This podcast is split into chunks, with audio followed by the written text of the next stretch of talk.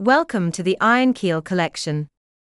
Today's story is called You Must Say Yes to the Voice. Or Else. Written by Shôn Ellerton on June 16, 2023. Subtitled You're obviously a racist, a bigot, and a white supremacist if you don't support the voice. Australia's not a half bad country to be in, but it would certainly become a better place if we could rid ourselves of the headless idiotic politicians who are ever pushing the sorry narrative or filling the gap without an agreed outcome or endgame.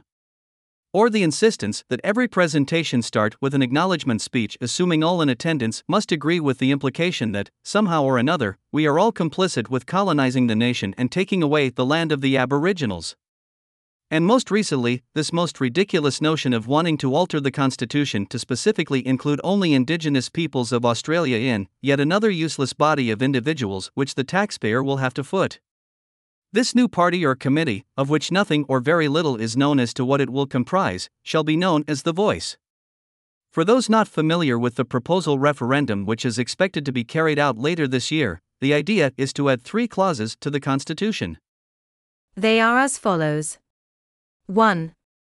There shall be a body, to be called the Aboriginal and Torres Strait Islander Voice. 2.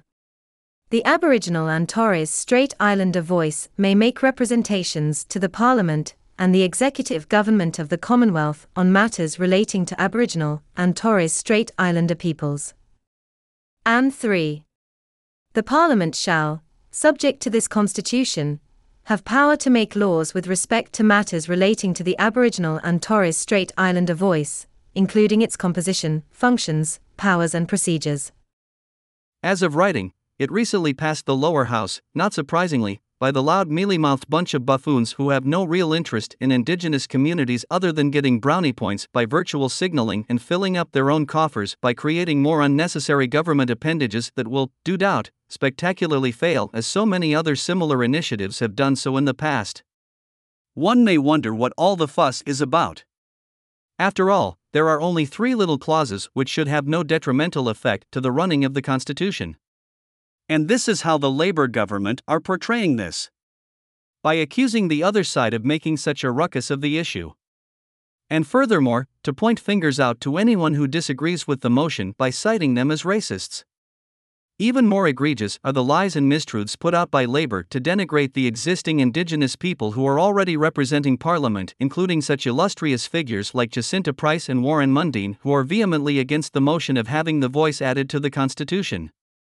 Switching on the radio during my regular afternoon drive home during May, I heard the endless debates between speakers trying to outdo each other on either side, supporting or opposing the motion. As expected, and on cue, the Labour Party, a party that thrives on sprouting new agencies and committees, have relentlessly shoved the narrative of the voice down the throat of Australians by lambasting those who are against it as being racist and supremacist. While those against the motion are accusing Labour of dividing the country by creating a different set of values for different people on racial terms. Then Labour will, as always, resurrect all the history about the wrongdoings that took place during Australia's creation. How the Aboriginals lived in peace and harmony on a land free from the evils of the white people. This sort of garbage is often spoken by some privileged well to do sort who, I can guarantee, will never give one cent of his or her own money to this so called oppressed community. I doubt some of them have ever been to the Aboriginal communities at all nor understand much about them either.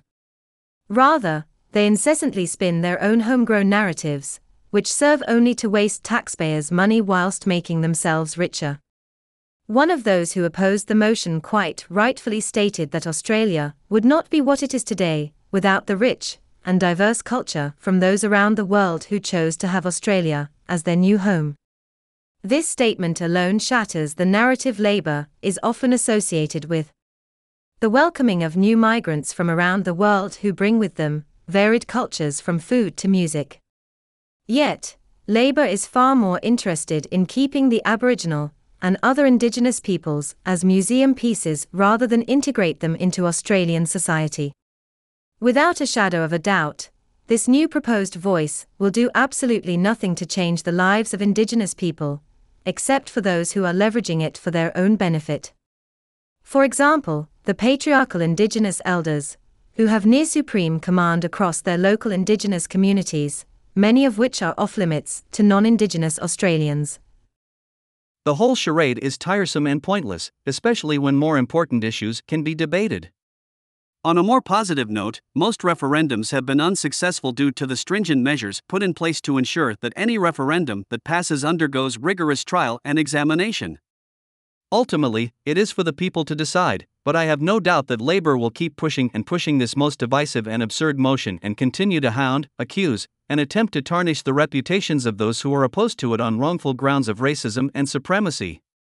If the referendum vote was conducted by an open show of hands, it would be highly likely that the motion would pass and the voice newly enshrined in the Constitution. Many would be fearful of being hunted down and branded as an enemy of the people by the lunatics whose illogical ideology, much like a religion, is all consuming. However, thankfully, the vote will be done in private, and I would expect the vote to be a resounding no.